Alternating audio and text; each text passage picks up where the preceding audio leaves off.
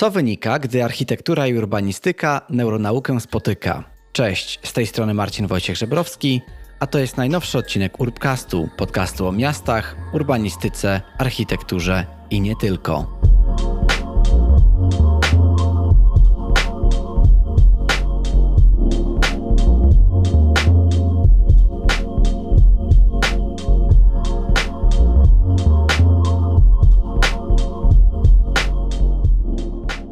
Cześć i dzięki, że tutaj jesteś i słuchasz tego już dziewięćdziesiątego szóstego odcinka mojego podcastu, w którym porozmawiamy o temacie, który z pozoru może się wydawać dość skomplikowany, bo porozmawiamy o neuronauce, zmysłach, a także biologii, jak powinniśmy projektować w zgodzie z tymi zmysłami, w zgodzie także z tą biologią człowieka. Dlaczego w ogóle warto o tym rozmawiać i dlaczego warto będzie posłuchać tej rozmowy z moją dzisiejszą gościnią, którą za chwilę przedstawię. Przede wszystkim coraz liczniej przeprowadzamy się do miast i różne raporty O N Z mówią o tym, że jest to już ponad pięćdziesiąt, sześćdziesiąt, a niedługo nawet siedemdziesiąt procent całej ludzkości, która będzie mieszkać w miastach. Ale do tego coś, co mnie niesamowicie zaskakuje, ale też interesuje, to to, że spędzamy w pomieszczeniach około dziewięćdziesiąt procent naszego życia. Dlatego niesamowite ważne jest to, żeby te pomieszczenia, w których przebywamy, nieważne czy są to nasze biura, czy przestrzenie, w, w których mieszkamy, czy w których spędzamy czas wolny, aby były zaprojektowane w taki sposób, aby były one zgodne z naszymi zmysłami, z naszą biologią, tak aby te przestrzenie dawały nam ukojenie, a nie na odwrót. I o tym trochę też był poprzedni odcinek mojego podcastu, który był po angielsku i rozmawialiśmy tam o roli roślin w, w pomieszczeniach, więc jeśli chcesz dowiedzieć się na ten temat coś więcej, to zapraszam Cię do przesłuchania odcinka numer dziewięćdziesiąt pięć. Natomiast dzisiaj skupimy się na właśnie neuronauce i biologii i na jej wpływie na projektowanie i o tym, dlaczego jest to po prostu niesamowicie istotne. Bardzo się cieszę, że udało mi się zaprosić do porozmawiania o tym temacie prawdziwą ekspertkę. Natalia Olszewska to teoretyk oraz praktyk w zakresie właśnie stosowania neuronauk i danych naukowych w, w projektowaniu architektonicznym.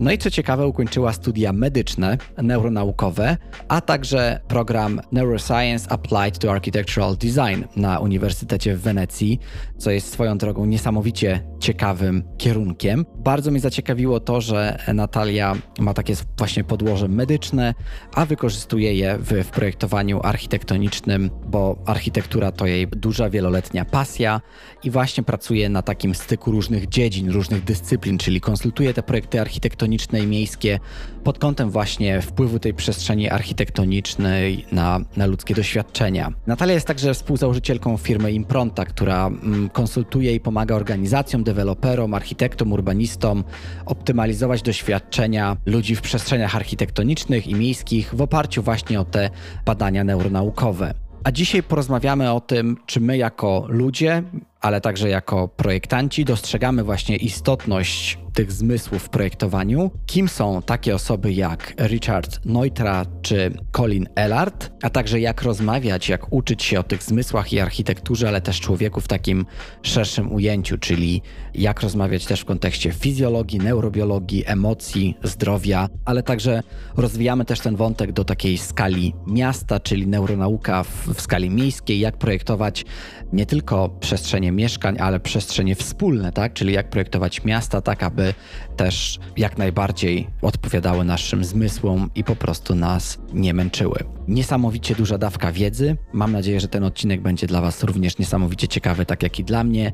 Na koniec też bardzo ciekawe polecenia książkowe od Natalii i bardzo Was po prostu do przesłuchania tego odcinka zachęcam.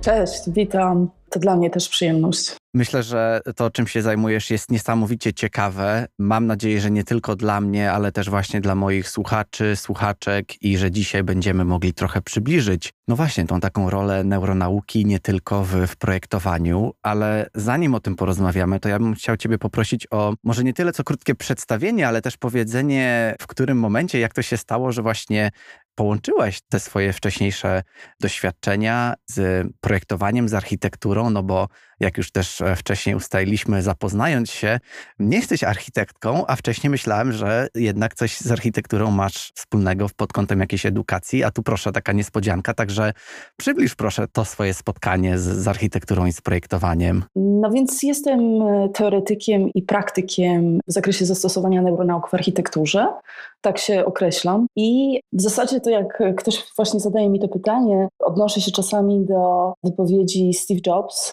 który miał taki motivational speech, tak, dla, dla studentów na jednym z uniwersytetów w Stanach. I pamiętam, że tam się posłużył taką metaforą kropek. Mówił o, o swojej ścieżce zawodowej i mówi, że czasami te kropki dopiero łączą się po czasie. No więc w moim przypadku też tak było, że te kropki dopiero się połączyły po czasie. Natomiast jak dokonywałam pewnych decyzji, to w zasadzie one nie miały za bardzo sensu nawet dla mnie, tak? Faktycznie gdzieś tam dosyć późno w moim życiu zawodowym doszło do takiej, wiesz, integracji różnych moich zainteresowań. No ale właśnie, wracając do początków, to myślę, że wiesz, dorastałam w domu inżynierów. Miałam w domu dwoje inżynierów. Mój ojciec, mimo że skończył inżynierię budowy okrętów, miał przez parę lat coś wspólnego z budownictwem. Aha. I jeszcze w latach osiemdziesiątych, na początku lat osiemdziesiątych uczestniczył w różnych projektach budowlanych w Trójmieście, bo pochodzę z Trójmiasta, i pamiętam, stawiali między innymi hotel gdzieś tam blisko plaży z taką firmą angielską w tamtych czasach, Continental Cementation to się chyba nazywało, z tego co pamiętam, i pamiętam, że chodziłam z nim regularnie na budowę, więc nie wiem, coś tutaj. Jedną z moich ulubionych zabaw były klocki, no klocki Lego, bardzo lubiłam już jako, wiesz, małe dziecko konstruować różne rzeczy. I w szkole średniej pamiętam, że miałam poważny problem z wyborem studiów. Z jednej strony m, cały czas myślałam o architekturze, która już w tamtym czasie mnie fascynowała, Aha. ale w pewnym momencie zaczęłam się bardzo mocno interesować człowiekiem. I tutaj jakby ten człowiek mnie interesował od różnych stron, bo pamiętam, że brałam pod uwagę i przygotowanie pod kątem psychologii. Interesowała mnie natura człowieka, umysł, ale interesowała mnie też medycyna. W pewnym momencie zaczęła mnie interesować medycyna. Nie będę wchodzić w szczegóły, w końcu poszłam na medycynę. Chciałam rzucić studia medyczne po drugim roku. Studiowałam w Krakowie. Myślę, że to nie tylko kwestia tego, że studiowałam w Krakowie, ale stwierdziłam, że były to studia nie dla mnie. Szukałam otoczenia ludzi kreatywnych i myślałam nawet o tym, żeby znowu przygotowywać się właśnie pod kątem architektury i pójść na architekturę. Z różnych względów nie zrobiłam tego. Między innymi dlatego, że przeszłam pierwsze dwa bardzo ciężkie lata. Myślałam, że to jest po prostu jakiś chwilowy kryzys. Natomiast przyjaźniłam się już w tamtym czasie z architektką, która była pół Polką, pół Włoszką. Skończyła studia architektoniczne w Oregonie w Stanach. Aha. I pod koniec mojej edukacji medycznej, to był moment, kiedy kończyłam studia medyczne, zaczynałam staż, namówiła mnie, żebyśmy pojechały razem zobaczyć Biennale Architektury w Wenecji. To było w dwa tysiące chyba czwartym roku, więc szmat Aha. czasu temu. I słuchaj, to było niesamowite doświadczenie. Pamiętam, że ta wystawa nazywała się Zoomorph. Wówczas to był taki trend, taka moda na inspirację naturą w architekturze. Aha.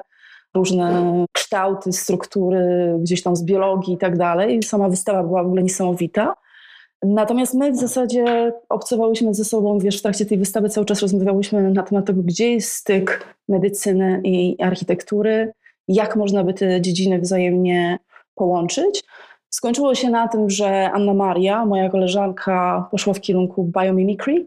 Podejrzewam, że to też, wiesz, miało na, na nią duży wpływ. Natomiast ja dopiero po latach, bo to jeszcze nie był ten moment, stwierdziłam, że właśnie chciałabym pracować na styku gdzieś tam medycyny, nauk biologicznych i, i architektury. No i potem, wiesz, studia naukowe, neuronaukowe, dużo przypadków. Ktoś mnie wysłał na staż do Helsinek. W dwa tysiące dwunastym roku robiłam tam jakiś projekt taki neurofizjologiczny. Dużo rzeczy nie działało. W końcu skończyło się na tym, że chodziłam po Helsinkach. Eksplorowałam miasto, też wiesz, niesamowita architektura, Alvar Aalto i tak dalej. I to, to moje zainteresowanie architekturą po raz kolejny w życiu odżyło. Natknęłam się na książkę Juhani Pallasmaa Oczy skóry, która traktuje na temat fenomenologii architektury, tak, zmysły, architektura. Przeczytałam tą książkę w ciągu jednego chyba wieczora i stwierdziłam, że to jest to, ja niczym innym w życiu nie chcę się zajmować. I to był dwa tysiące trzynasty rok, potem dwa tysiące dwunasty dwa tysiące trzynasty już we mnie zapadła że taka decyzja, że nie chcę podążać tą ścieżką, chociaż wydawała mi się zupełnie niejasna.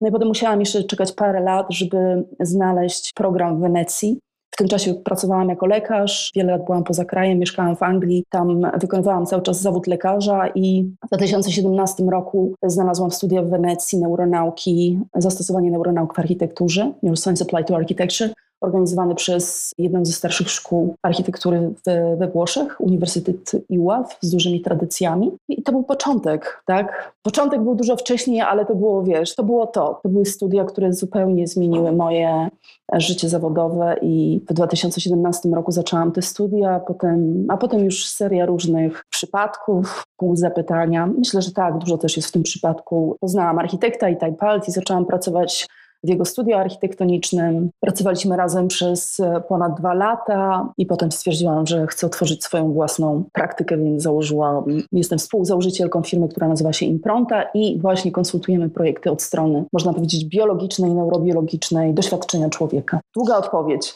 No ale, ale, ale mówimy o czterdziestu paru latach mojego życia, więc starałam się to skrócić maksymalnie. Tak, tak. W sensie ciekawe jest to, że, że ta architektura rzeczywiście nie pojawiła się nagle, tak? W sensie, że jest to coś, co się przeplatało w twoim życiu już od dawna i, i też podobała mi się ta historia ze Steve'em Jobsem z łączeniem kropek. Też mam takie wrażenie, że dopiero po pewnym czasie nagle jesteśmy w stanie zauważyć, że po prostu tak miało być, tak a nie inaczej, przez jakieś doświadczenia, które nas kształtują. I tutaj właśnie ciekawi mnie też to, jak ty podeszłaś do tego, jak możesz te swoje doświadczenia właśnie z, z biologii, z neuronauki wdrożyć w architekturę, bo to jest takie bardzo ciekawe spojrzenie na to, że tak naprawdę nie będąc architektką możesz mieć bardzo duży wpływ na to, jak ta architektura wygląda i jak oddziałuje na człowieka, więc może rozwiniemy ten wątek właśnie tego styku, tego zazębienia się twoich doświadczeń z tym, co robisz teraz, tak? Czyli z tym naciskiem na, na projektowanie tej przestrzeni. Tak na razie ogólnie przestrzeni, bo też w tej rozmowie sobie mam, mam nadzieję to trochę rozróżnimy na taką architekturę i na bardziej urbanistyczną część, ale tak póki co ogólnie, jakbyś mogła o tym trochę więcej opowiedzieć.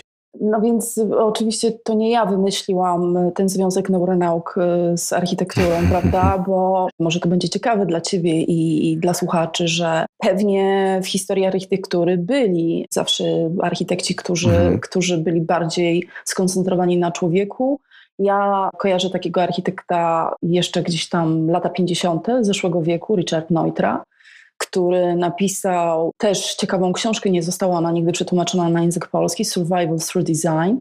On się niesamowicie, to był modernistyczny architekt, natomiast on się niesamowicie interesował doświadczeniem człowieka. Twierdził, że architektura powinna wspomagać procesy fizjologiczne, być dostosowana do ludzkiej percepcji, do ludzkiej biologii. Jest taki termin w biologii, fizjologii, homeostaza, tak? Czyli taka równowaga fizjologiczna organizmu i twierdził, że dobra architektura to, to taka architektura, która gdzieś tam wspomaga te mechanizmy homeostazy, które utrzymują człowieka w zdrowiu.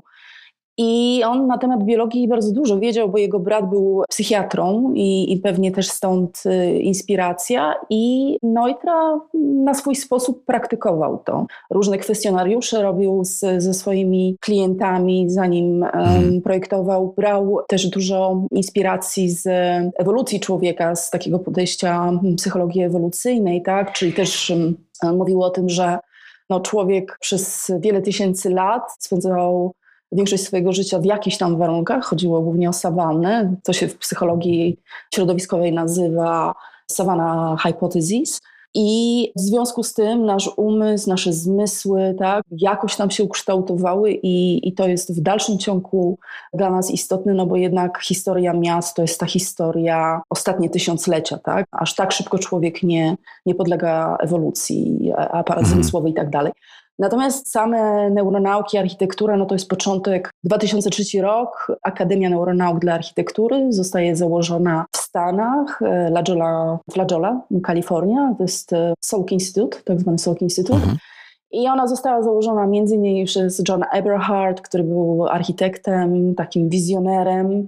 Twierdził, że to jest w ogóle przyszłość architektury, że architekci powinni projektować tak budynki, żeby właśnie szpitale, które przyspieszają proces rekonwalescencji, szkoły, które wspomagają procesy uczenia się, biura, które wspomagają kolaborację, czy współpracę, czy kreatywność. I tutaj można wykorzystać wiedzę z neuronauk, żeby rozumieć lepiej, jak funkcjonuje mózg człowieka, czy układ nerwowy człowieka, bo tutaj głównie mówimy o układzie nerwowym, więcej coś na temat fizjologii człowieka i wspomagać po prostu te procesy poznawcze poprzez odpowiednie decyzje architektoniczne. Więc to jest tak ogólnie o tym kierunku, którym ja się teraz zajmuję. Natomiast mogę tylko jeszcze dodać, że ogólnie widzi się taki trend, duże firmy, przynajmniej architektoniczne, od paru lat mówią o tym, że w ogóle architektura idzie w kierunku ludzkiego doświadczenia.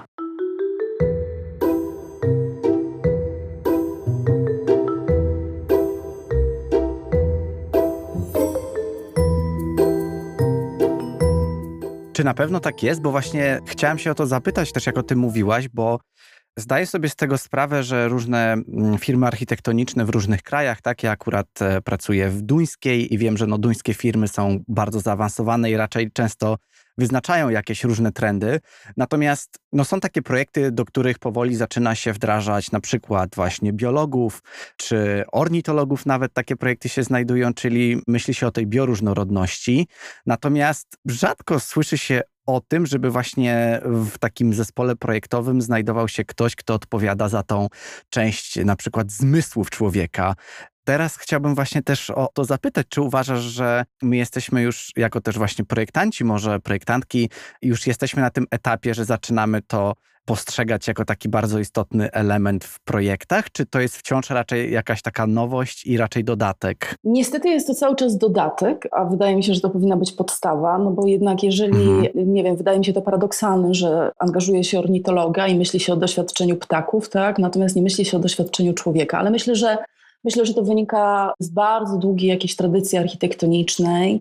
Myślę, że to wynika po prostu z tego, jak właśnie architektura, teoria architektury rozwijała się gdzieś tam przez stulecia. I myślę, że to też wynika z systemu edukacji, ale też z tego, że jednak no, zawód architekta jest niesamowicie złożony, tak? Architekta, urbanisty, tam jest wiele różnych wątków, które trzeba wziąć pod uwagę, więc czasami jak się mówi o tym pomyśle, a może jeszcze dopiszemy neuronauki, tak, albo jakąś fizjologię człowieka do kurikulum studentów architektury, no to wiadomo, mnóstwo ludzi się przed tym jakby broni, tak, no. Natomiast myślę, że nie o to chodzi, żeby architekci te rzeczy studiowali, myślę, że chodzi o to, żeby mieli jakąś mega podstawową wiedzę na ten temat, więc może wystarczyłoby tam ileś, nie wiem ile dokładnie wykładów i chodzi o to może bardziej, żeby wpuszczać ludzi, którzy mają takie przygotowanie do projektów i być na nich otwartych, więc bardziej chodzi jakby o podejście tutaj interdyscyplinarne. I są takie firmy na świecie. Wiesz, no, powiedziałam, że gdzieś tam architektura idzie w tym kierunku, no bo duże firmy, na przykład Gensler, tak, która jest firmą globalną, gdzieś tam mówi o tym, na ile potem to praktykują, a na ile jest to część jakiejś strategii marketingowej. Nie wiem, nie mhm. pracowałam nigdy w firmie Gensler, pracowałam z firmą Gensler przy jednym projekcie i I mieliśmy okazję robić taką konsultację. Nie dla nich, tylko dla dewelopera, który zatrudniał zarówno nas, jak i Gensler. Natomiast właśnie, czy architekci na to są gotowi? Wiesz, myślę, że to jest też kwestia edukacji, bo jest taki, powiedzmy, thought leader, tak, w tym środowisku, w którym obracam się, Colin Ellard. Notabene jego książka została przetłumaczona parę miesięcy temu na język polski. Aha. Potem y, może jeszcze do tego wrócimy. I on jest neuronaukowcem, psychologiem eksperymentalnym, pracuje w Kanadzie i on właśnie mówi, że mówimy bardzo dużo na temat zrównoważonego rozwoju, tak, sustainability, natomiast nie mówimy w ogóle na temat psychological sustainability, czyli zrównoważonego rozwoju albo projektowania zrównoważonego pod kątem psychologicznym. Nie uwzględniamy doświadczenia człowieka i też bardzo fajnie o tym mówi, bo zresztą w jednym z wywiadów, który przeprowadziliśmy kiedyś z nim dla, dla Venetian Letter, powiedział, tak jak każdy architekt wie, że jest tutaj jakby ileś praw, tak, nauka, zasady naukowe, które należy uwzględnić po to, żeby postawić budynek i ten budynek, żeby potem stał, tak, na przykład grawitacja, no to dokładnie ta sama jest sytuacja, takie same prawa są, jeżeli chodzi o, o doświadczenie jakby człowieka, tak? Prawa mhm. biologii, prawa fizjologii, tyle, że po prostu nie bierze się ich pod uwagę, mhm. bo jest to sprawa nowa. Ostatnia rzecz, myślę, że problem polega też na tym, że właśnie brakuje ludzi mostów. W skali globalnej jest wciąż mało ludzi, którzy łączą te dwa światy, mają jedną nogę w świecie architektury, a drugą nogę gdzieś tam w świecie biologii albo neuronauk. Na szczęście ty jesteś tego dobrym przykładem i cieszę się, że możemy na ten temat porozmawiać, no bo też traktuję swój podcast, swoją działalność jako taka działalność edukacyjna i do im większej liczby architektów, architektek to trafi, tym lepiej, żeby właśnie zwrócić uwagę na to, że jest coś takiego jak właśnie duża rola neuronauki w, w projektowaniu. I zacznijmy może od tej skali takiej architektonicznej, bo tak wcześniej też jak rozmawialiśmy, jak ten temat ugryźć, tak? No bo to jest niesamowicie skomplikowany temat, a jeszcze tak jak teraz rozmawiamy, dość nieodkryty, nie jest jeszcze w tak zwanym mainstreamie architektonicznym, myślę. I dlatego, żeby to tak sobie trochę rozłożyć, myśleliśmy o tym, żeby zacząć w ogóle tę rozmowę od takiej skali architektonicznej, czyli pomyśleć o tym, porozmawiać o tym, jak na te nasze zmysły oddziaływuje sama architektura, tak? Czy też nawet projektowanie wnętrz i jak też to działa na człowieka w tym szerszym ujęciu, no bo tutaj wymieniliśmy sobie takie rzeczy jak fizjologia, neurobiologia, emocje, czy architektura i zdrowie. Jeśli byśmy to tak mogli jakoś przedstawić też oczywiście tak dość poglądowo, bo nie mamy niestety dziesięciu godzin, żeby sobie tutaj usiąść i na ten temat porozmawiać.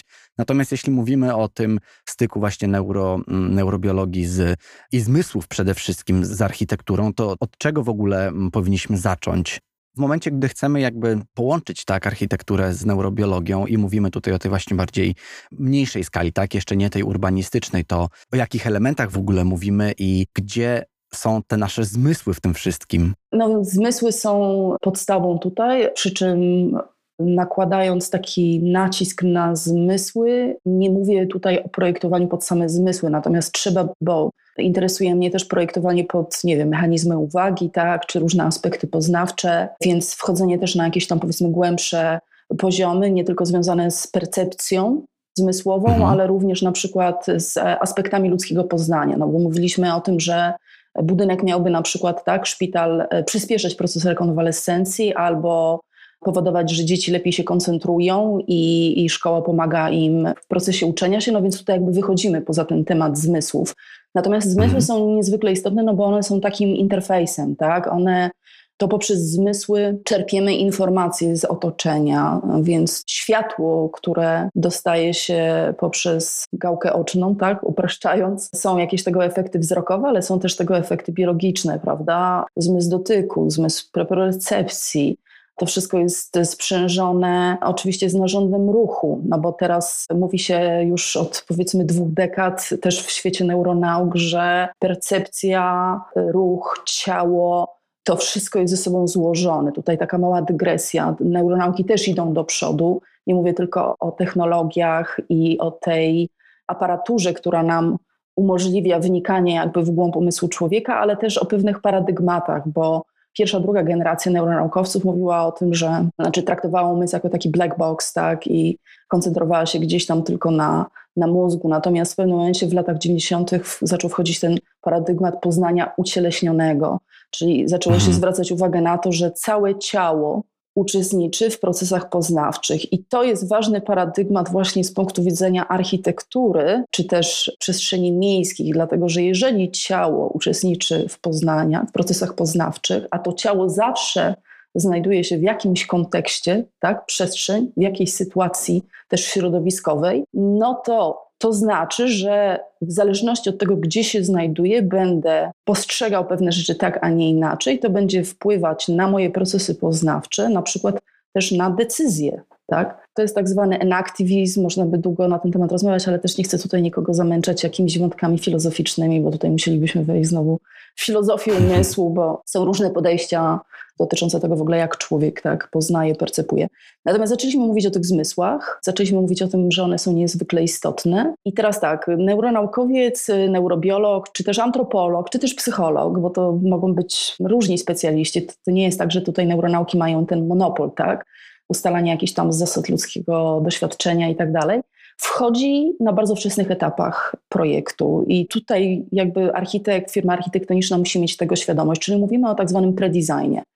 Im wcześniej taki zespół czy taki profesjonalista wchodzi, tym lepiej, bo założenie jest takie, tylko znowu to jest paradygmat jakiś tam, który nie jest jeszcze właśnie w architekturze w mainstreamie, że projektujemy przestrzenie pod ludzkie doświadczenie, więc trzeba te aspekty ludzkiego doświadczenia gdzieś tam ustalić. W zespole oczywiście się to robi, bierze się pod uwagę różnych jakichś tam stakeholderów i tak dalej, interesariuszy i trzeba sobie jasno określić takie cele związane z ludzkim jakby doświadczeniem na samym początku projektu. To może być dobrostan, tak? To, to mogą być jakieś tam cele bardziej specyficzne. Tak jak mówiłam, kreatywność, albo fokus, albo regeneracja i, i tak dalej. Wszystko zależy też jakby tutaj od funkcji przestrzeni. Mhm. Taki zespół robi pewne badania, albo te, to mogą być takie badania pod tytułem desk research, czyli po prostu jakby gromadzi różnego typu insighty dotyczące właśnie aspektów poznawczych, percepcji i tak dalej, związanych z, z projektem.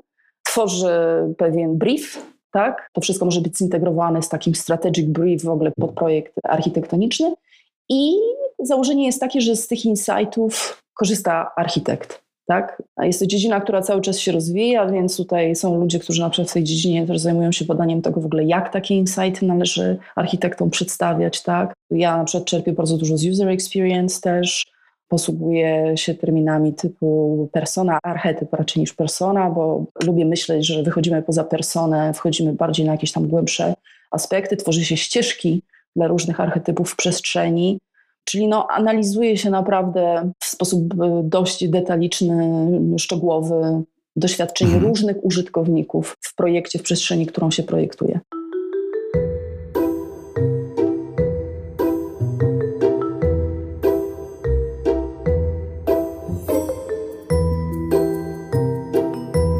Ten wątek jeszcze rozwinąć, bo wspomniałaś już wcześniej o Venetian Letter, czyli o takiej też twojej działalności, o której możesz za chwilkę też możesz powiedzieć dwa słowa, natomiast to jest jakby takie też, nie wiem, narzędzie, zbiór bardzo ciekawych praktyk, informacji, wywiadów, ale także tam jest taki manifest pod kątem tego właśnie, jak projektować miasta, jak projektować dobrą architekturę, która jest właśnie dobra dla ludzi i w tych takich dziesięciu punktach, takich zasad, którymi najlepiej się kierować, ta pierwsza to jest, żeby jakby stawiać ludzi na tym pierwszym miejscu i też ich to well-being, tak? Czyli ten dobrostan, tak jak to, to powiedziałaś.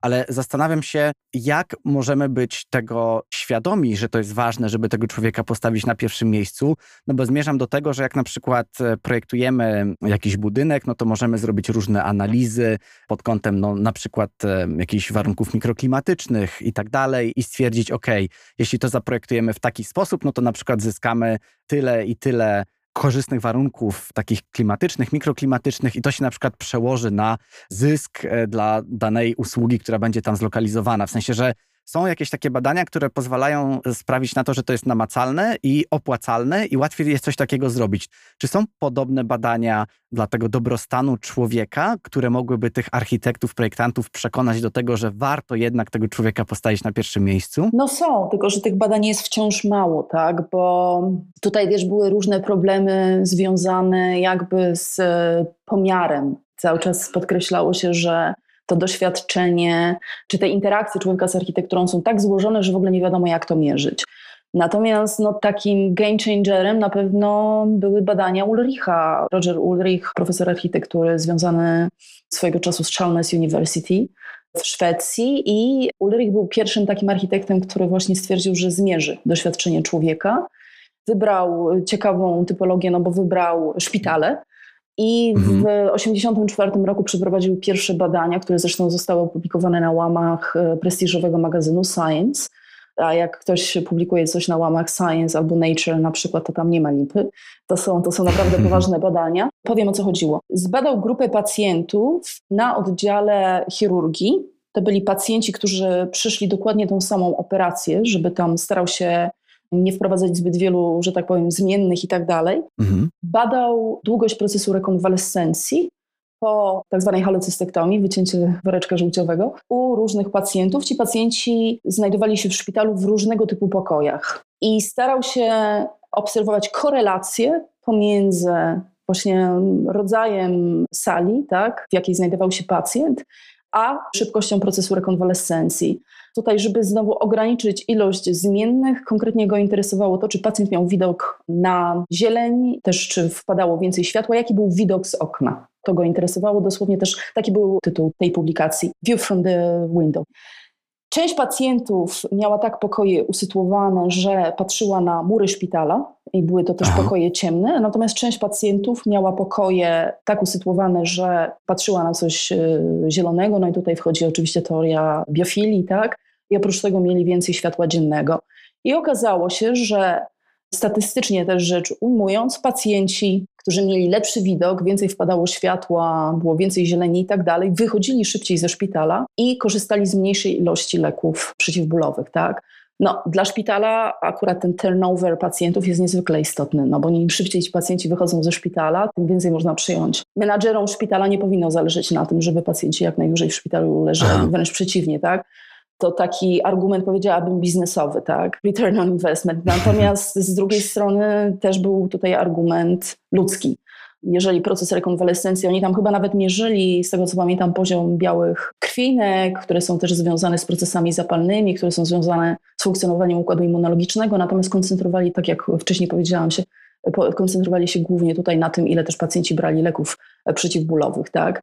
I oczywiście im lepszy pokój, tym mniej tych leków brali. Więc no, są takie badania, są też badania dotyczące doświadczenia dzieci w szkołach, tak? Są też pewne badania dotyczące doświadczenia ludzi w biurach. Powiedziałam, że takich badań jest sporo. Więcej jest badań gdzieś tam z obszarów psychologii, psychologii środowiskowej, natomiast takich badań neuronaukowych, w przypadku których stosuje się takie technologie typu wristbands, E E G, no takich badań powiedzmy jest trochę mniej, natomiast bardzo dużo badań robi Colin Ellard też. Właśnie i nie tylko on bardziej robi różne badania dotyczące ludzkiego doświadczenia w przestrzeniach urbanistycznych, więc dla Ciebie jako urbanisty, również słuchaczy, którzy reprezentują tutaj bardziej urbanistykę, jest to dla mnie Biblia, jeżeli chodzi właśnie o ten psychological sustainability, bo bardzo dużo pisze na temat projektowania miejskiego, przestrzeni urbanistycznych i doświadczenia ludzi. I mierzy różne rzeczy, poziom stresu na przykład, tak? Mierzy się poziom kortyzolu, mierzy się zmienność w zakresie rytmu serca, czyli też właśnie ten link, to połączenie pomiędzy stresem, stresem chronicznym. Wiadomo, że stres chroniczny wywołuje, jest związany z występowaniem wielu różnych chorób, cukrzyca, nadciśnienie, choroby serca i tak dalej. No i mhm. są badania, które wskazują na to, że pewne budynki, pewne rodzaje doświadczeń w pewnych budynkach mogą generować dodatkowy stres. Spędzamy w mhm. przestrzeniach bardzo dużo czasu. osiemdziesiąt do dziewięćdziesięciu procent naszego życia to jest doświadczenie gdzieś tam wewnątrz, tak? Budynków, w pomieszczeniach, dokładnie. I coraz więcej mamy świadomości, ileś lat temu były różne artykuły też na temat sick building syndrome. Ja ich nie zgłębiałam, bo wydawało mi się to takie dosyć, takie bardziej catchphrase, tak? Ale pierwsze artykuły, pierwsze badania tak dotyczące tego, że jest tutaj korelacja. Zaraz porozmawiamy też o tym projektowaniu miejskim na koniec, ale zanim to, to chciałem zapytać o taką, nie wiem, być może kontrowersyjną rzecz, ale myślę, że warto też o tym porozmawiać. Czy to nie jest tak, że to właśnie oddziaływanie architektury na nas, na nasze zmysły, na człowieka i to, jak to postrzegamy, jest bardzo subiektywne? No bo to trochę tak jak z architekturą, czy z jakimś wnętrzem, że wchodzimy do niego i ktoś powie, ale wspaniała przestrzeń, tyle światła i tyle przestrzeni, a ktoś inny powie, jest za jasno, jest zbyt otwarta przestrzeń, w ogóle się tu nie będę mógł skupić. I czy z oddziaływaniem właśnie tej architektury na nasze zmysły jest podobnie? Czyli czy są jakieś takie obiektywne miary? Czy to się da w ogóle tak obiektywnie zmierzyć? Czy właśnie to bardzo zależy od człowieka i nie ma takiego ogólnego wzorca? Myślę, że na pewno jest jakiś tam element subiektywny, natomiast myślę, że wiesz, ten dyskurs doświadczenia subiektywnego, on tak dominuje właśnie w świecie architektury, urbanistyki, bo są to jednak dziedziny, które były bardzo, pod bardzo dużym wpływem nauk społecznych, tak? A w naukach społecznych bardzo zwraca się właśnie uwagę na ten element kultury, tak, bardziej jakby doświadczenia może subiektywnego, to będą różne rzeczy, które występują w różnych kulturach i tak dalej. To, co wnosi właśnie biologia czy neurobiologia i tak dalej, to jest bardziej myślenie o tym, co jest dla nas wspólne, co jest dla nas uniwersalne, tak? No bo oczywiście dorastamy w różnych kulturach, mamy bardzo różne asocjacje, tak? Połączenia pomiędzy różnymi synapsami w naszym mózgu i tak dalej, na skutek tego, że każdy z nas jest wyjątkowy, każdy z nas ma swoją ścieżkę, ale z drugiej strony jest bardzo dużo też aspektów takich poznawczych czy związanych z percepcją, no o charakterze uniwersalnym. Każdy z nas ma dwie nogi, każdy z nas ma układ nerwowy, który dokładnie jest taki sam pod względem gdzieś tam anatomii, tak? Zasady fizjologiczne są też, oczywiście, że tam są jakieś standardy fizjologiczne, nie chcę teraz tutaj wchodzić jakby w szczegóły, że arbitralnie się ustala na przykład, nie wiem, zakres ciśnienia krwi, tak, że to normalne tam ciśnienie jest od osiemdziesięciu do stu dwudziestu i tak dalej i tutaj są różne wariacje. Tak, ale to jest zakres jakiegoś tam ciśnienia krwi, uniwersalny jednak dla dużej części populacji. Nasze zmysły, tak jak mówiłam, jest bardzo dużo elementów, które są uniwersalne i teraz są pierwsze badania, które to pokazują na przykład w dziedzinie neuroestetyki, w dziedzinie neuronauk. Na przykład mhm. coraz więcej badań wskazuje, że mierzyć w bardzo rodzaju formy, bardziej formy obłą niż jakieś tam geometrie, związane z, z geometrią Euklidesa, tak? Są pewne na ludzi tak, że jak ludzie patrzą na linie obłe, to w mniejszym stopniu dochodzi właśnie do aktywacji tego ciała migdałowatego, które jest związane z lękiem, w ogóle reakcją stresową i tak dalej. Są też badania, które sugerują, że architekci inaczej doświadczają geometrię niż większość populacji i podejrzewam, że tutaj właśnie badacze też podejrzewają, że tutaj wchodzi właśnie ten element subiektywny, który bardziej jest związany z ich personalnym doświadczeniem i edukacją, tak? W trakcie mhm, której no tak. przekrzywia się w pewnym sensie jakby percepcję, tak? Po prostu potem mają pewne jakby zupełnie inne wyrobione jakieś tam preferencje estetyczne. Natomiast no, światło to też jest teraz temat. Wiemy na pewno, że pewien zakres światła, długość fali światła, krótka długość światła, tak, ta wpadająca w to spektrum światła niebieskiego wpływa na nas pobudzająco, nazwijmy to, dlatego że hamuje wydzielanie melatoniny, to, to też jest dyskusja też, gdzieś tam zaczyna być dyskusja w przestrzeniach architektonicznych, urbanistycznych, że nie powinno się tego światła nadużywać i przesadnie stymulować ludzi, bo to może mieć wpływ potem na ich cykle biologiczne. I to jest też reakcja uniwersalna, tak? Fakt, że światło stymuluje cykle biologiczne i człowiek ma pewien rytm biologiczny, tak? Że mm. o pewnej porze zasypiamy, o pewnej porze budzimy się, że to są też sprawy jakby uniwersalne, tak? Te modele neuroestetyczne, modele doświadczenia architektury czy doświadczenia estetyki, które wychodzą właśnie z dziedziny neuroestetyki, czyli estetyka, neurobiologia, połączenie tych dwóch dziedzin, one też są raczej uniwersalne i mówią, że doświadczenie estetyczne czy architektoniczne to jest styk trzech systemów. To są zmysły, to są emocje i to są różne jakieś tam aspekty poznawcze. I na poziomie poznawczym być może tam są pewne różnice, natomiast na poziomie zmysłów i ewentualnie jakichś tam reakcji fizjologicznych, podświadomych, myślę, że tutaj jest bardzo dużo reakcji takich uniwersalnych, o charakterze uniwersalnym dla nas.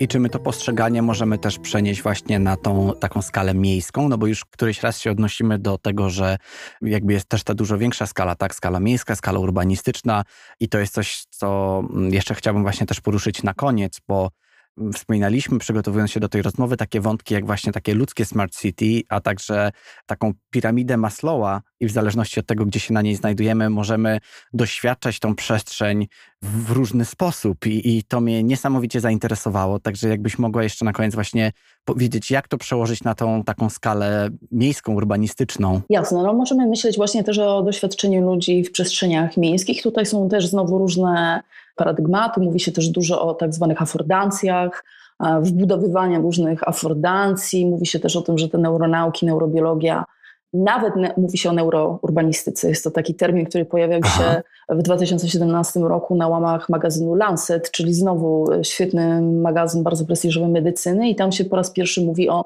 neurourbanistyce, o łączeniu właśnie neuro, neurobiologii z, czy neuronauk z projektowaniem urbanistycznym. Natomiast wszystkich zainteresowanych bardziej tym tematem odsyłam znowu do książki Colina Ellarda, która już jest dostępna na rynku polskim, nazywa się Psychogeografia życia codziennego. Przestrzenie serca, psychogeografia życia codziennego została opublikowana przez grupę Sztuka Architektura. Natomiast wracając do, do twojego pytania, to tutaj nie ma jakby jednego framework, żeby myśleć o doświadczeniu człowieka w przestrzeniach urbanistycznych. Ja z moją koleżanką Nurta Wilk, z którą studiowałam w Wenecji, ona teraz robi, jest architektką i robi teraz doktorat z neuronauk środowiskowych na Max Planck w Berlinie. Mhm. Notabene pracujemy razem w Improncie, konsultuje też dla nas różne projekty. Napisałam parę lat temu taki artykuł na temat tego, że można by właśnie wykorzystywać ten framework tej piramidy Maslowa. Miałam dwa razy taką prezentację, raz w Rzymie w dwa tysiące dziewiętnastym roku na takiej konferencji Shaping Conscious Cities, tam się mówiło dużo o sztucznej inteligencji, wykorzystywaniu różnych algorytmów, smart cities i miałam też prezentację podobną o, o podobnej tematyce parę miesięcy temu, inne wydarzenie Smart City Culture organizowane w Singapurze. I jakby mój punkt widzenia był taki sam. Wniosek jest następujący. Nie ma jednej definicji smart city. Jest to zbiór jakichś takich bardzo ogólnikowych definicji dotyczących tego, czym jest miasto, czym jest smart city. w projektowaniu Smart City, czy w ogóle w podejściu do Smart City używa się głównie takich trzech soczewek. Myśli się o mieście jako potencjale jakby ekonomicznym, tak? Myśli się z punktu widzenia tego kapitału socjoekonomicznego. Myśli się o mieście z punktu widzenia wydajności, czyli powinno być jak najbardziej wydajne, tak? I myśli mhm. się też z punktu widzenia high-tech, czyli budynki high-tech, wszystko high-tech, doświadczenia high-tech i tak dalej. Natomiast brakuje soczewki dotyczących potrzeb ludzi. Też fajny artykuł na ten temat został opublikowany na łamach Nature przez pana Caprotti, zatytułowany właśnie Smart City and Human Needs, i też porusza właśnie ten temat, że brakuje tej soczewki human needs. Żeby ogarnąć te human needs, te potrzeby ludzkie, to tutaj można, mówię, stosować bardzo różne frameworks, natomiast wydaje mi się, że ta piramida Maslowa, ona znowu jest tylko jakimś modelem, tak? I jest to jakieś uproszczenie. Człowiek ma ileś poziomów potrzeb ludzkich. Na poziomie takim podstawowym są to potrzeby fizjologiczne. Człowiek musi spać, jeść, i tutaj powiedzmy infrastruktura miasta ma wpływ mhm. na ten poziom, tak? Na poziomie nieco wyższym mamy potrzeby związane z bezpieczeństwem, zarówno bezpieczeństwem fizycznym, jak i bezpieczeństwem takim psychologicznym, tak? I tutaj różne serwisy, tak, pod tytułem czy miasta policyjne, niepolicyjne, czy, czy straż pożarna. No, tutaj głównie jakby wchodzimy w jakieś aspekty infrastruktury, ale też serwisy, które zapewniają to bezpieczeństwo. Wchodzimy na poziom kolejny, mówimy o poczuciu przynależności, tak, czyli o tym, że człowiek jest też taką istotą społeczną, mhm. potrzebuje innych, i teraz na ile miasto, tkanka miejska pomaga nam w generowaniu tego poczucia przynależności, które jest super istotne z punktu widzenia też zdrowia mhm. psychicznego, ale też fizycznego, bo znowu brak poczucia przynależności, wykluczenie generuje stres, stres też chroniczny, który wpływa negatywnie i na zdrowie psychiczne, i na zdrowie fizyczne. Kolejne poziomy, tak, wchodzimy coraz wyżej, na te coraz wyższe poziomy potrzeb ludzkich, coraz bardziej takie wyrafinowane, powiedziałabym, ale wciąż uniwersalne, to jest potrzeba uczenia się. Człowiek potrzebuje stymulacji, e, odpowiedniej stymulacji. Człowiek, który nie ma stymulacji, nie funkcjonuje optymalnie, tak? Nasz mózg jest plastyczny, potrzebujemy wyzwań, potrzebujemy różnorodności, musimy się uczyć. No więc miasto też tutaj spełnia jakby swoją funkcję, tak? Szare miasta, nieciekawe, gdzie nie ma jakichś, nie wiem, instalacji artystycznych, które nie, nawet architektura, która nie powoduje jakiegoś, nie wiem, zaskoczenia, tak? Mhm. Nie, nie stymuluje po prostu człowieka, nie stymuluje dopaminy, schodząc na te poziomy neurobiologiczne, mówiąc o konkretnych neurotransmiterach, nie wpływa dobrze, nie, nie spełnia właśnie wymogów tego, jak funkcjonuje człowiek.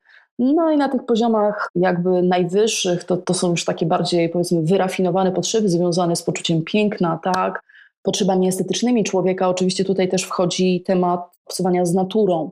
A mhm. być może to obcowanie z naturą nawet gdzieś tam jest niżej na tej piramidzie. O tym się bardzo dużo mówiło w tej rzeczywistości, nazwijmy to post-covidowej, bo pandemia też wywołała różne dyskusje, tak, dotyczące tego, w jakich no tak. warunkach przyszło różnym ludziom spędzać czas, czy wszyscy mieli dostęp do natury. Były takie dyskusje, mam paru znajomych, którzy w ogóle pracują gdzieś tam na styku praw człowieka, dostępu do zieleni. Tutaj jest coraz więcej też badań, tak, dotyczących tego, że właśnie natura, hmm. odpowiedni widok i tak dalej wpływają kojąco na mózg człowieka, na mechanizmy uwagi. I to znowu jest związane z poziomami stresu i zdrowiem psychicznym. I taka świadomość na przykład jest w Singapurze.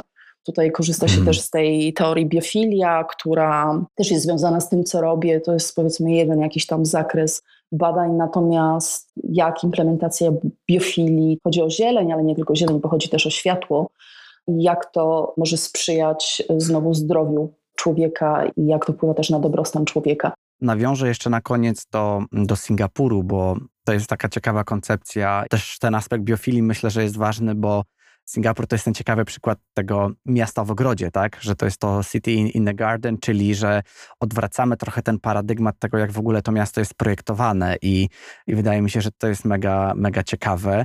I ciekawi mnie też to, czy właśnie pod kątem samej neuronauki będziemy kiedyś w takim, na takim etapie, gdzie sobie powiemy, że tak naprawdę ta neuronauka to jest to, co rządzi jakby w ogóle naszym światem, a, a ta architektura to jest jakaś tylko taka cząstka, którą włączamy jako taki mały element. Jeżeli chodzi o, o Singapur, no tak, myślę, że to jest miasto wyjątkowe. Ja, prawdę mówiąc, na temat jakby samego samego pomysłu implementacji tej teorii biofilii, tej zieleni w Singapurze, jakby skąd w ogóle wziął się ten pomysł i tak dalej, wiem mniej. To tutaj może Marcin, ty możesz powiedzieć coś na, na temat tego w ogóle, skąd ta inspiracja, bo z racji czego sięgnął po tą biofilię? Właśnie przekonanie, że to jest dobre dla użytkowników, zdrowe? Mi się wydaje, że trochę nie było innego wyjścia, bo Singapur się przez kilka dekad rozwinął niesamowicie, poszerzył też swoje, swoją powierzchnię o dwadzieścia pięć procent i zaczął bardzo dużo po prostu urbanizować, wycinać. Wszystko oczywiście się działo kosztem zieleni. Nie wiem, w którym momencie przyszedł ten tak zwany aha moment, tak, że nie do końca się to rozwija w dobrą stronę, ale no, ja z kolei robiłem swoją pracę magisterską o Miejskiej Wyspie Ciepła właśnie w Singapurze. No i to myślę, że jest o tyle ważne, że Singapur się bardzo mocno nagrzewa przez to, w jakiej jest strefie klimatycznej, ale też przez to właśnie, że tak dużo zieleni zostało poświęcone na rzecz rozwoju jakby miasta. No i w pewnym momencie myślę, że po prostu pojawiła się ta myśl, że jeśli się czegoś nie zrobi i się tego nie zmieni, w jaki sposób się projektuje, to jeśli się nie dostrzeże tego bogactwa przyrody, tak, tego klimatu, no to, że naprawdę może się to skończyć niedobrze. I, i myślę, że, że wtedy właśnie nastąpiła ta zmiana paradygmatu i trochę to wszystko odwrócono, że, że zaczęto dostrzegać to, że tak naprawdę miasto jest tylko gościem w tej całej naturze, która tam była od, od setek tysięcy lat. No ciekawe. Tak, tutaj wiesz, no też poruszasz ważny temat, bo oczywiście ja miałam do czynienia przez ostatnich parę miesięcy też trochę z, z ludźmi, którzy reprezentują inną dziedzinę, service design. Tam z kolei spotkałam się z takim myśleniem, że i tutaj też pandemia popchnęła do przodu takie myślenie pewnie jeszcze bardziej, że nie chodzi o człowieka, tylko bardziej chodzi o ekosystem, tak? Człowiek jest częścią tego ekosystemu, więc mhm. być może jest mi to wytykane, że ja kładę taki nacisk, tak, na ten human-centric design, a, a już właśnie niektóre dziedziny, na przykład ten service design, wychodzi poza human-centric i koncentruje się bardziej na Aha. ekosystem-centric, tak? Natomiast wydaje mi się, że w architekturze tak naprawdę nigdy nie było human-centric, więc jakby tutaj jest jakby też inna ewolucja. Mało tego, właśnie zaczęło się w pewnym momencie myślenie o może ekosystemie w niektórych przypadkach, czyli właśnie ten dyskurs zrównoważonego rozwoju, urbanistyki ekologicznej, natomiast bardzo mało się tutaj mówi o tej urbanistyce behawioralnej, tak? Albo urbanistyce właśnie, tak jak już wcześniej mówiłam, wspierającej dobrostan człowieka. Więc no. oczywiście to potem wszystko trzeba wypośrodkować, bo no tak. w jakiej sytuacji żyjemy, tak? Wiemy, że jest kryzys klimatyczny bardzo poważny, tego nie można lekceważyć i myślę, że architekci to już wiedzą, też chyba od paru dekad, ze względów jakichś tam politycznych i tak dalej powoli reagowaliśmy. Wiem, że po ostatnich latach z rekordowymi temperaturami coraz więcej się mówi na temat tego właśnie, jak projektować miasta, które będą odpowiadać na te wszystkie wyzwania klimatyczne. Coraz więcej zieleni. No i tak, z jednej strony jest to kwestia obniżenia temperatury. No tak, obniża się te temperatury też ze względu na to, że ekosystem też się bierze pod uwagę, myślę, w jakimś tam stopniu doświadczenie człowieka, prawda? Bo wiadomo, że jest związek pomiędzy, nie wiem, wysokością temperatur i częstością występowania udarów i jakimiś tam efektami przegrzania. No wiadomo, że to mhm. wszystko znowu wpływa na, właśnie znowu wracamy tutaj do tego konceptu homeostazy. Mhm. Czy neuronauki będą gdzieś tam w centrum? Ja myślę, że nie o to chodzi i ja myślę, że większość architektów i urbanistów absolutnie się na to nie zgodzi, tak? To, to, to w ogóle nie o to chodzi, żeby neuronauki były w centrum. Myślę, że one są dodatkiem do architektury, natomiast myślę, że to nie powinna być moda, tak? Mówi się o jakichś tam neuroarchitekturach, czy nawet neurourbanistykach i niektórzy mówią, że, że to jakiś trend, tak? Nawet to lekceważą w jakimś, spotkałam się z takim określeniem, że a może to w ogóle jakaś hućpa, hucpa, e, natomiast wydaje mi się, że chodzi naprawdę o edukację taką i społeczną i i właśnie edukację profesjonalną pod tytułem architektura miasta mają związek ze zdrowiem publicznym, tak? Mówi się o starzejących się populacjach, mówi się o ogromnych wydatkach tutaj, jeżeli chodzi o, o healthcare systems, o systemy zdrowotne. Musimy coraz więcej kłaść nacisku na profilaktykę. Przez ostatnich parę dekad Zaczęliśmy więcej mówić na temat związku zdrowia z żywnością. Potem ruch fizyczny, aktywność fizyczna. Notabene ta, ta działka, którą się zajmuję, też jest związana z mobilnością człowieka. Coraz więcej się mówi właśnie o tym, że i architektura, i miasta, i jakość budynków, przestrzeni, w których przebywamy, mają związek ze zdrowiem człowieka. Czyli architektura staje się częścią tego dyskursu mhm. dotyczącego zdrowia publicznego, tak?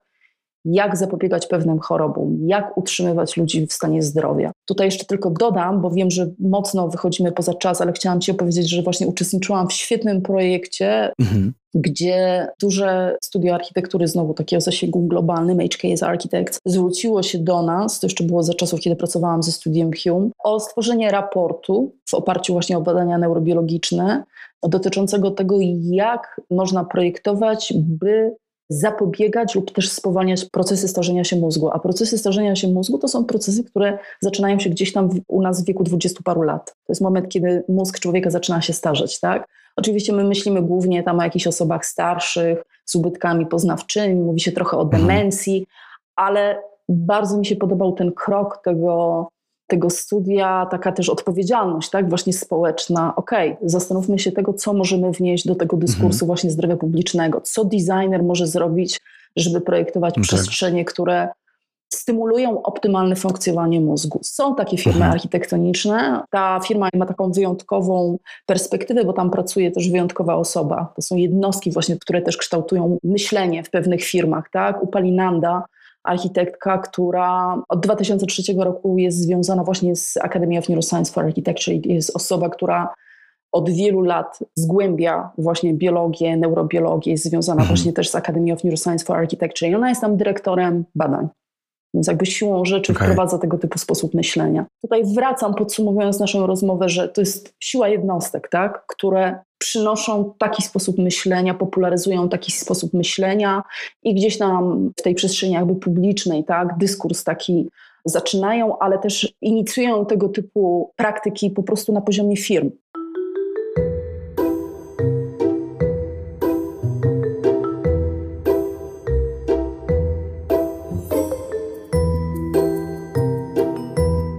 Wspomniałaś właśnie na koniec o tej edukacji i stymulacji i w tym właśnie też duchu chciałem na koniec Cię zapytać o polecenie książki, bo wspomniałaś o kilku książkach, zbierzemy je sobie i też dodam je w opisie tego odcinka, ale jak byłaby taka jedna pozycja, którą mogłabyś polecić, to, to jaka by to była? Myślę, że ten Colin Ellard, właśnie Przestrzenie serca, psychogeografia życia codziennego, też ze względu na to, że to jest niestety jedyna taka pozycja przetłumaczona na język polski, tak? Jest więcej książek poświęconych neuronaukom, architekturze, opublikowanych w języku angielskim i tutaj autorzy tacy mhm. jak Harry Margrave, Sarah Robinson, też Juhani Pallasmaa, który już powinien być znany czytelnikowi polskiemu i niektórym czytelnikom polskim i wielu innych, Ann Sussman też, Justin Hollander i, i tak dalej, i tak dalej, tych nazwisk jest więcej. Natomiast jeżeli chodzi o publikacje w języku polskim, bo podcast jest w języku polskim, no to tak. odsyłam wszystkich zainteresowanych tą tematyką do książki Colin Ellard, Przestrzenie serca, psychografia, jeszcze raz psychogeografia życia codziennego. Książka jest napisana w niezwykle przystępny sposób. Colin Ellard, mimo że jest neuronaukowcem, psychologiem eksperymentalnym, jest takim bajarzem i jak czytałam tą książkę, uderzyło mnie to, że właśnie opisuje pewne zagadnienia nie tylko z perspektywy nauki, third person perspective, ale też z perspektywy swojego własnego doświadczenia. Tak? Widać, mhm. że jest to człowiek, który ogromną wagę przywiązuje przede wszystkim do swojego własnego doświadczenia w różnych przestrzeniach i to jest też takim punktem wyjścia do różnych jego rozważań. Książka jest bardzo fajnie w ogóle napisana, bo są różne rozdziały, które są poświęcone różnym emocjom i gorąco ją polecam. Myślę, że to jest lektura naprawdę, przez którą można przejść w ciągu jednego weekendu. Super. Mnie również bardzo zachęciłaś. Nierzadko tak mam, że ktoś właśnie poleca w moim podcaście książkę i, i zaraz ją zamawiam i sprawdzam, także myślę, że nie inaczej będzie w tym przypadku. Natalia, bardzo serdecznie dziękuję Ci za naszą rozmowę. Mam nadzieję, że udało się przybliżyć nam no ten jakby, czy skomplikowany temat, nie wiem, czy skomplikowane to jest to słowo, ale na pewno złożony. Taki wielowątkowy, o tak, więc dziękuję Ci za to, że, że w tych dwóch różnych skalach i nie tylko, i o, też o tym podłożu mogliśmy porozmawiać i mam nadzieję, że to będzie naprawdę bardzo duża dawka przydatnych informacji dla słuchających nas osób. Także dziękuję Ci bardzo. Dziękuję Ci bardzo za zaproszenie, Marcin.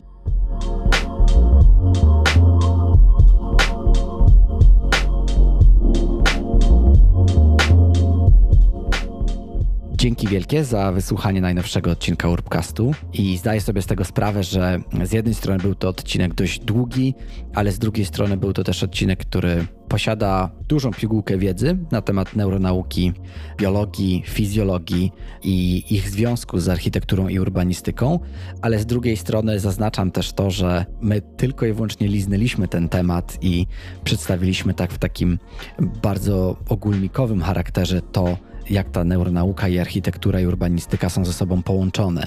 Więc już teraz odsyłam do poleceń książkowych Natalii, bo tam znajdziesz więcej na ten temat. A ja bardzo Ci dziękuję, że tu jesteś, że słuchasz tego podcastu, wspierasz go. Jeśli chciałbyś, chciałabyś przyłożyć się też do tego, żeby ten podcast cały czas się rozwijał, to zachęcam Cię bardzo serdecznie do wsparcia tego podcastu na Patronite, na stronie patronite kropka pl łamane na Urbcast. Będę Ci bardzo wdzięczny za to wsparcie i do usłyszenia już niebawem.